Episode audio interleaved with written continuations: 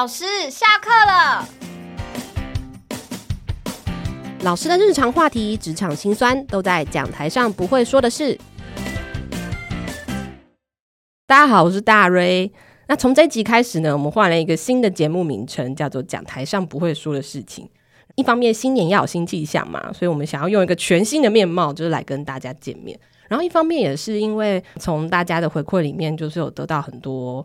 反应就是说，希望可以多聊一些跟老师生活面向更有关系的事情。就有一些事情，也许我们平常在讲台上教学啊、赶进度的时候来不及说，可是其实有很多观念或者很多想法，是我们可以在讲台以外的时间，就是可以多聊聊，然后对自己有一个更透彻的了解，然后可以去影响到更多人。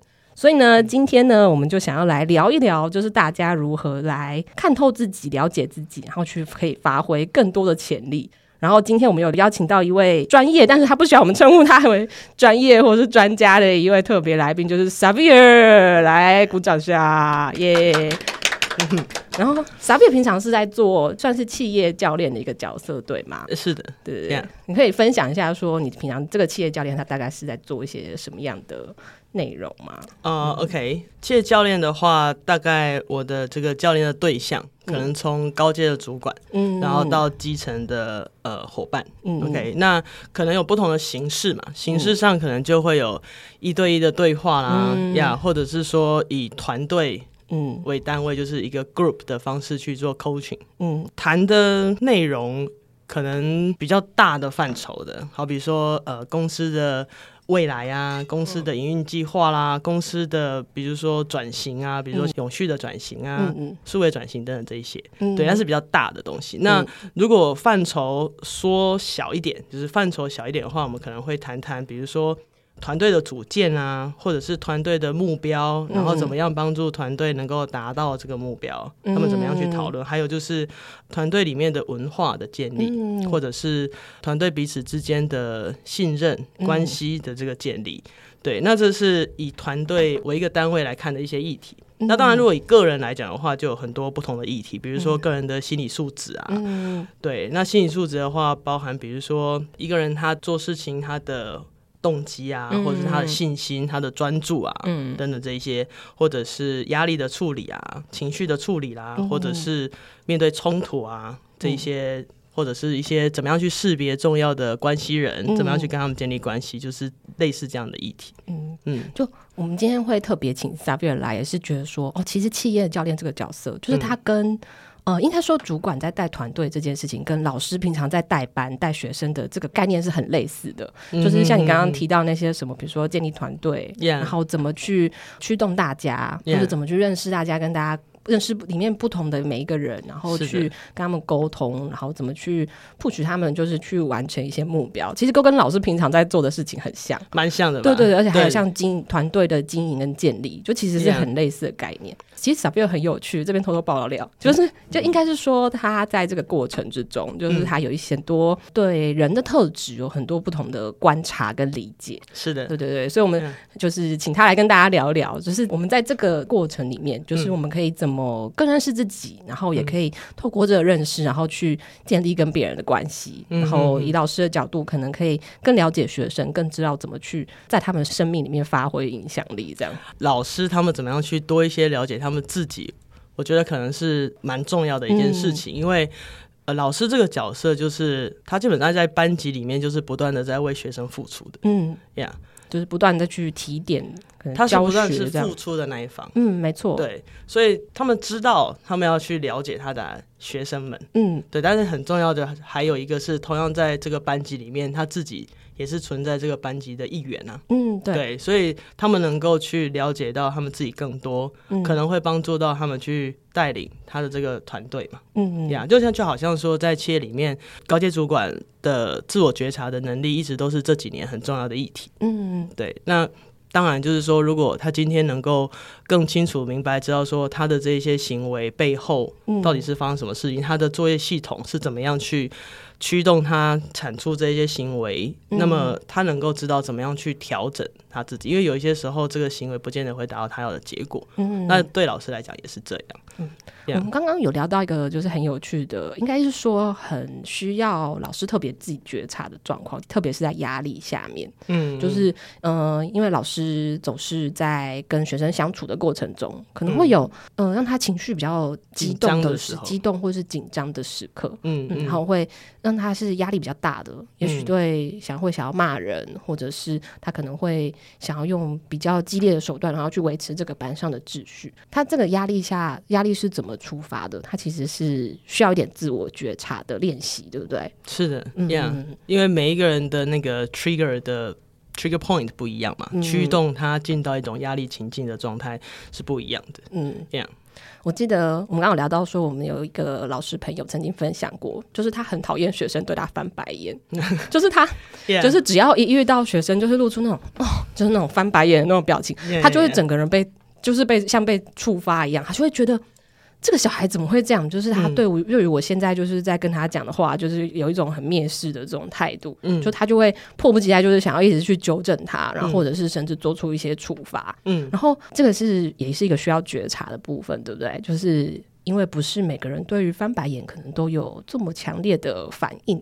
对对对，嗯，不同的学生，不同的行为。大概对某些老师来讲，这个行为会燃起老师的怒气啊！对对对，对。那但别的行为，呃，搞不好有一些老师对于这个翻白眼行为不会，但是可能是对于别的行为会有这个怒气。哦、对，那如果老师能够先，就是说，当然老师也是人嘛，对，就是人一定是有这些情绪的，一定会有这些 trigger point，这是肯定的。嗯呀，但如果说可以更清楚的知道说自己发生什么事情，为什么会让这一个行为去按到自己的红色按钮，嗯，对。如果知道的话，那其实不是说这个回应本身是一个很大的错误，嗯，而是说，如果我们可以先知道后面的原因的话，那有可能我们可以从原因，嗯，去做一些处理，嗯，对。然后，因为只要这个原因是能够被看见的话，那这个反应的行为就有机会被改变了，嗯嗯。因为其实啊，听过大部分的老师，他们有时候在对学生生气完的时候，其实自己心里都是很难受的。是的，就是、我相信是这样的，就会觉得啊、哦，我怎么会刚刚这样子对他讲话？Yeah, 或者是我刚刚怎么会做出这样子的反应？是的，这样、嗯。所以这个跟爸妈也很像嘛。对对对，对，有时候我们也会就是就是爸爸妈妈可能会对于小孩的一些。行为，然后 就是对，难免会有一些就是情绪失控的时候。呀呀呀呀呀！但这个很好玩的，这个讲到这个，我觉得有一个蛮有意思的，就是说，比如说，如果一个小孩他放学之后，嗯，应该五点要回到家的，嗯，然后平常他都是五点回到家，没有任何问题，嗯，OK。那爸爸妈妈在家里面，他看到这个孩子五点回家，就知道这是正常嘛，嗯，OK。可是当这个小孩如果六点了。还没有出现在家里，嗯哼，六点半了，嗯，还没有出现在家里，嗯，七点了，门终于打开了，嗯，这个门打开之后，爸爸妈妈的反应可能是什么？死去哪里？这么直白的，我的模拟爸妈可能会模拟一种心情，对对对对。可是实际上，这个妈妈真正的情绪是什么？其实是担心啦，我相信，是的，所以他不太可能会在小孩打开门的那一刹那，嗯、然后跟他讲说：“我真的好担心你。”对，有点违反人性。是的，呀，对对呀，没错，呀，就一开始可能都会用一个很愤怒的形式表现出来。是的，因为愤怒、生气是一个很直接可以表达出来的一种。行为没错，对他，但是他在这个生气的后面，他其实有可能有很多的原始情绪啊。嗯，他的第一个情绪可能不是生气，他第一个情绪可能是担心。嗯，没错。对，但是小孩如果就是看到这个行为的话，嗯、他只会认知到哦，爸妈生气了，他不会认知到爸妈担心我。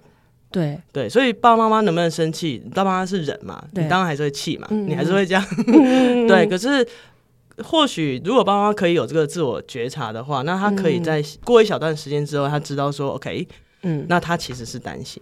如果是老师的话，嗯、他可以再去跟这个学生好好谈一谈，让他他知道说，刚才不是只是生气而已，其实他真正要表达的东西是，他很担心。嗯，那只是说老师也是人，对，那只是很抱歉，就是用这个方式去传递给你了。嗯，但是我想要跟你讲清楚，就是说，嗯，其实我还我是有很多的担心在里面，那为什么？哦，这样，就是或者是他可能也有一些，也许是失望的情绪.或者是背后是一个比较复杂的情绪在里面。是就是一开始我们可能是用愤怒为包装表达出来，没错.嗯，所以觉察自己的情绪是什么，这也是一个很重要一个觉察的内容。对，嗯嗯。然后刚刚其实我们有聊到一件很有趣的事，刚刚说遇到一些事情会有情绪嘛，但是不同的特质的人，就是在面对这个压力或是紧张的状况下。他其实是会表现出不同的样貌，哎，yeah yeah yeah，比如说压力下，他就会，比如说攻击性会特别强，嗯、就可能会生气嘛。嗯，但是也有的人，他在压力下，他是反而会沉默或跟退缩的哦，yeah, 他可能就不讲话。是的，然后或者是也有的人，他会哦，反而更积极的讲话，yeah, 因为他想要讨好你，yeah, 然后或者是得到你的认同，尴尬啦。对对对对对，对就是.就是，其实这个觉察的的过程中，就是也要先认识自己说，说哦，我可能是什么样的特质，嗯，所以就会导致于我可能有这样子的反应。对，它变成它有可能是一种 pattern，它是一种惯性，嗯，因为在过去这样子的方式是可以让一切变得比较能控制啦，或是比较安全呐。那、嗯、他知道说这是有用的。于是他可能就会继续尝试这样的一个方式，嗯，然后他慢慢就会变成一种很自然的回路，就是，所以他有时候他就是回路而有这个行为，他习惯的这种方式，对对对，他的生存策略，对他的生存策略，没错，而且是 work 的，有效的，就他过去一直是这样活下来的，他可能就以后遇到状况，他就一直都是用这样子的反应，yeah，哦，yeah。Yeah. 因为我们最近在聊一个蛮有趣的话题，就是平常可能会喜欢做一些这种人格的特质的工具，然后去判断哦，我可能是什么型，uh, 什么型，什么型，然后可能，yeah. 所以我的个性可能是怎样怎样。Yeah, yeah, yeah, yeah, 然后，但是我们刚刚在跟 Sabi 有聊，就是说这些工具其实它可能会帮我们分类，但其实重要的不是把自己分类说哦，我是一个什么型的人，而是我们要去了解说我自己的特质，嗯，就可能是什么样子。嗯，就是导致于我在这些不同的状况下，嗯，就是我会有不展现出不同的反应。比较鼓励我们去觉察的是这一部分，对不对？倒不是说我把自己归类成什么型什么型这样子。呃，对啊，对啊，我我可以跟你分享一个小故事，嗯，好啊，我小时候的事情。嗯，我小时候第一次觉得我知道了这个全宇宙最大的秘密哦，是什么？你这开场白让大家都很想知道，啊，这样子吗？对对对对。请问这个全宇宙最大的秘密是？OK，我小时候我很容易难过，就是流眼泪、哭。嗯。嗯在什么样的状况？比如说，如果我去夜市，然后看到有一些人很辛苦的，嗯、然后在路边、嗯，他期待旁边人可以给他一些东西嘛。嗯、对。那我小时候是会一直看着他，然后觉得很难过，然后我会想说，我到底可以有什么可以给他？嗯、然后没有给他，我也会觉得很难过。然后这件事情，我会难过到回家都还在难过。哦，你会一直惦记着。对，嗯，Yeah。然后或者是比如说像看电影啊、嗯、，OK，电影情节里面他可能在演一个人他。他可能做了一个很难的决定，然后被误会了，被怎么样？嗯，对。那呃，我也会一直哭，我觉得好可怜哦，这样子太情绪化。哦，或者是说你这样太太爱哭，太爱哭，对，太多愁善感。啊，对对对对对。对对，大人很容易会这样。Yeah，然后小时候我就听到有人跟我讲说，哎，就双鱼座。哦，所以你就是双鱼座，人生最常被。误贴的这种标签是吗？这是吗？是吗？是，好像是啊。对对对，对，我们同事在旁边点头如捣蒜，因为也是双鱼座啊，这样子是，对 对对，对，，OK OK OK，深有同感。对对对，嗯、然后我那时候的想法就是，哇，因为就我所知的星座，就是我出生的那个日期，嗯，就被定下来了，没错。所以我不可能要求我妈，你改不了，重新处理一下嘛。对呀、啊，对对对对对，这已经是改不了的事实。对对对对对，好，那我就想说，那怎么办？我的人生。难道从此就这样定型了吗？对，那这时候应该有个音效，对不对？此处应该有音效，噔噔，对对，直接帮你配一下。对，然后我我记得那时候这件事情其实困扰我一段时间。哦，嗯，那我就去找了一本关于星座的书，嗯，他就是在介绍所有星座的呃行为啊，什么在意的啦，什么什么之类的。对，那我就拿着一支笔。我就从头第一个星座看到最后一个星座，嗯，然后我会发现，我就是每看过去，我觉得像我的，嗯、我在乎的，我都把它勾起来，哦，然后我就发现我散布在十二个星座里面，就你在每个星座里都可以找到跟你有关有关的描述。对对对，然后我觉得这是一个全宇宙天大的秘密。所以当我下一次再被人家说、嗯、啊，你你怎样，你就是因为你双鱼座，嗯，那那时候我就有一种觉得说，我知道你不知道的，啊、把那本书拿出来摊开给他看。没有，我就是觉得，嗯，我知道你不知道的，嗯、那就这样就可以了。哦，对，这样。所以基本上对我来讲的话，我觉得从小我就不太是一个，我必须要展现如某种，你应该是什么形态，嗯、你就是应该什么形态。嗯，我基本上从小就不太 care 这个形态这种东西。嗯、对，不想被归类成是的，可能某一种样子。呀呀呀！因为的确，我觉得这是。这是不会发生的，嗯，对。那我是带着这样的一个 belief 长大的，嗯，但是我身边的朋友他们会这样讲，就比如说，哎，如果他这件事情改变这个做法的话，嗯，就不符合他的，比如说星座，哦，或是不符合他的什么，就是会有一种。限制嘛，比方说，我们狮子座的人就是不会哀求别人，对，对呀，就不应该哀求别人，你哀求就不是狮子座了。或是我们母羊座的人就是不会退让，那所以退让这件事对他来说就不可以发生，不可以。对，就算他心里面有一点想，但是他觉得不行，他带着这个信仰长大，对他要把羊演好演满。嗯，对，所以基本上就是我我之前看一本书。他书名叫《最小阻力之路》，它里面就讲到说，就是人在自己的身上贴了非常多的标签。嗯，对，他讲到说，我们在别人身上会贴很多的标签，于是我们会限制，我们会对别人有一些 bias，会有一些偏见。然后他就接着讲到说，但是很可惜的是，我们在自己的身上也贴了非常多的标签。嗯，所以我们对自己是有非常多的限制的。嗯，Yeah，我看这本硬硬的书，我就又哭了。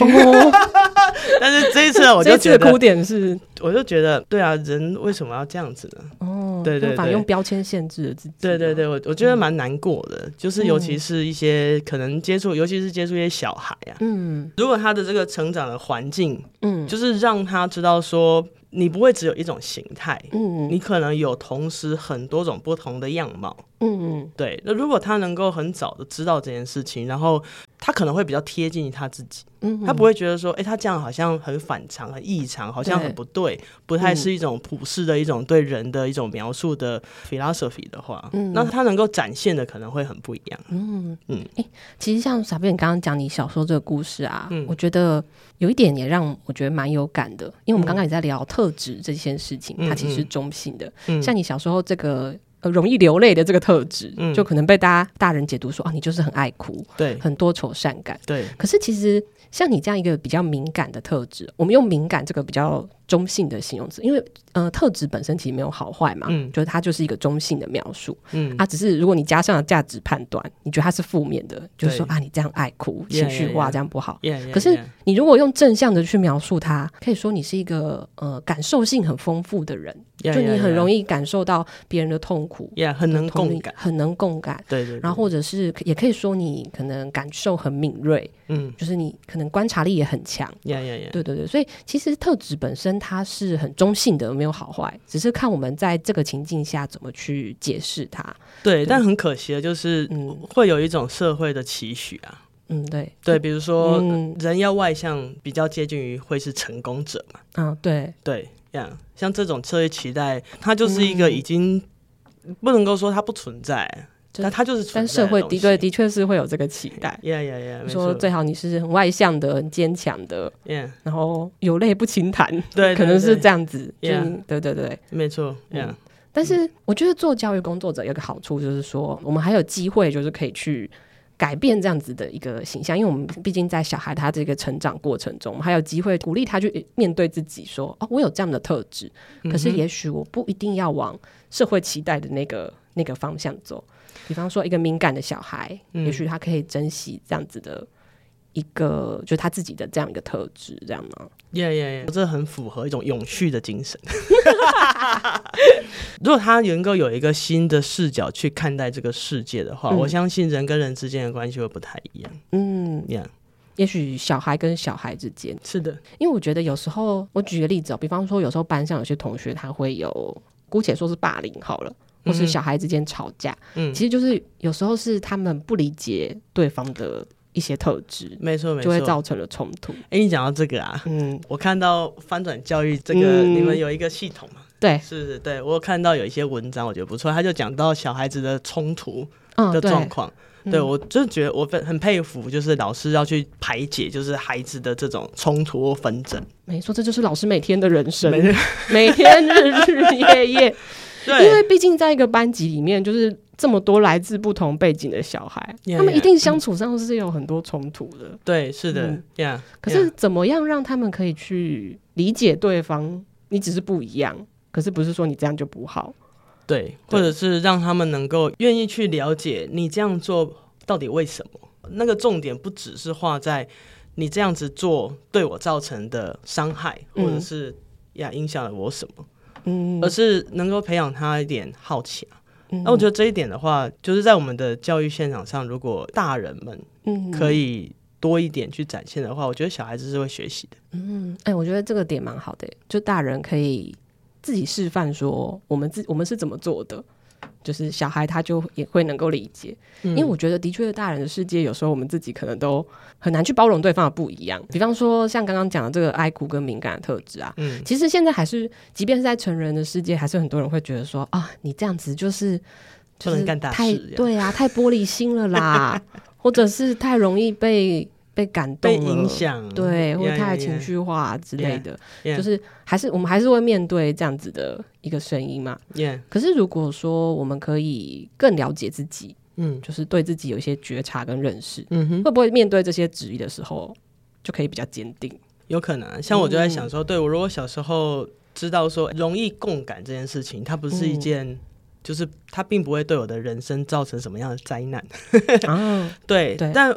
这是一个很棒的一个特质，嗯，但我只需要去学习，就是说我不要让这样子的共感干扰我太多，哦，我可以存在能够有这种共感的能力，嗯，然后我可以去驾驭这个能力，让它不要影响我这个人太多，嗯，比如说不要影响到我晚上会睡不着啊，嗯，或者是说觉得说我没有办法为他做什么而觉得很 guilty 啊，就是这个可能就是太过度了，嗯，Yeah，我曾经有听过一个老师。他跟你有类似的这个特质，嗯，以至于他后来在教学上有一个烦恼，嗯，就是因为他也是这种比较容易共感的，嗯，的人，所以他学生家长很喜欢找他谈小孩的问题，是是，嗯，但是谈的方式通常都是在下课之后，甚至是晚上打电话，嗯，就是让他觉得说，嗯，对我我我真的他呢，因为他很能共感，所以他也会。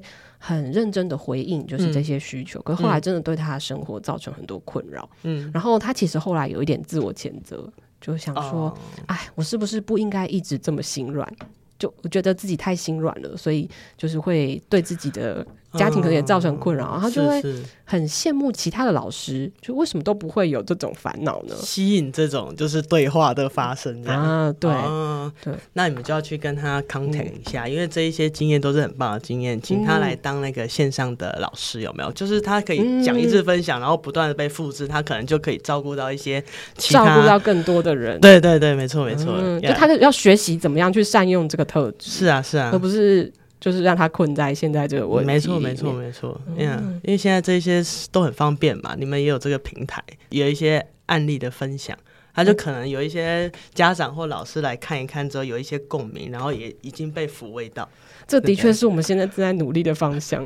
对、嗯、对对对，嗯，所以大家如果有兴趣的话，可以多多就是上翻转教育的平台。就是我们其实平常就收集了很多老师在教学现场啊，就怎么去应对各种状况的这些心得，然后还有分享，嗯，就是可以让大家在经营班级啊，或者是跟学生相处的时候，可以有更多的参考。嗯嗯嗯，好哦。然后等一下我们可以再多聊一些，就是关于怎么样，就是去更了解自己，或是更了解学生。大家如果有兴趣的话呢，也可以订阅我们翻转教育的频道，并且给我们五颗星星好评。那今天我们就先聊到这边喽，谢谢。翻转教育提供订户三大独享服务：一年六场免费研习活动，提升你的教学力；每月推出教学资源，备课省时又省力；畅读全站文章，丰富教学视野。立即订阅翻转教育三六五，一天只要一块钱。让你三百六十五天轻松掌握教学动能。